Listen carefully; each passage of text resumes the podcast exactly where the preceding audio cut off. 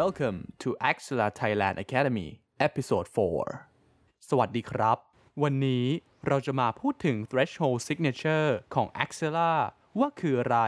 และมีข้อดีอย่างไรจากที่ทราบกันว่า Validator ของเครือข่าย Axelar นั้นจะร่วมกันยืนยันธุรกรรมหรือข้อมูลระหว่างบล็อกเชนรวมไปถึงสถานภาพต่างๆเช่นข้อมูลธุรกรรมในแต่ละบล็อกที่เกิดขึ้นโดยกระบวนการเหล่านี้จะเกิดขึ้นได้จาก Threshold Signature แล้ว Threshold Signature คืออะไร Threshold Signature คือลักษณะของการเข้ารหัสร่วมกันโดยถ้าหากมีการลงมติเห็นชอบของ Validator ถึงจุดที่กำหนดหรือจุด Threshold จะทำให้การยืนยันธุรกรรมนั้นสมบูรณ์ลองนึกถึงการโหวตในสภาที่คะแนนเสียงของทุกคนมีน้ำหนักเท่ากันนั่นก็คือหนึ่งคนต่อหนึ่งเสียงโดยการทำธุรกรรมจะเกิดขึ้นได้ก็ต่อเมื่อมีการลงคะแนนเสียงถึงจุดที่กำหนดไว้หรือจุด Threshold นั่นเองและหลังจากที่ Validator ร่วมกันเซ็นยืนยันธุรกรรมและมีมติเห็นชอบถึงจุดที่กำหนดไว้ธุรกรรมนั้นก็จะถูกลงนามยืนยันอย่างสมบูรณ์โดยมีลักษณะที่เป็นการลงมติเห็นชอบจาก Validator ซึ่งกระบวนการเหล่านี้จะทำให้ข้อจำกัดต่างๆในบล็อกเชนที่ทำการเชื่อมต่อกับ Axelar นั้นถูกกำจัดออกไปการใช้ Threshold Signature นั้นมีคุณสมบัติหลายประการที่เป็นประโยชน์ต่อเครือข่ายของ Axelar ดังนี้ หนึ่ง. ปลอดภัยจากการสมรู้ร่วมคิดการสมรู้ร่วมคิดในการปลอมแปลงข้อมูลหรือธุรกรรมจะหมดไปถ้าหากมีการตั้งค่า Threshold ไว้ในจุดที่เหมาะสม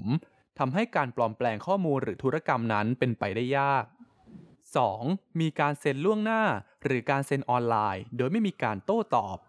ซึ่งระบบการเซ็นล่วงหน้าจะเป็นการใช้ค่ากลางในการสร้างลายเซ็นในกรณีที่มีการออฟไลน์เกิดขึ้น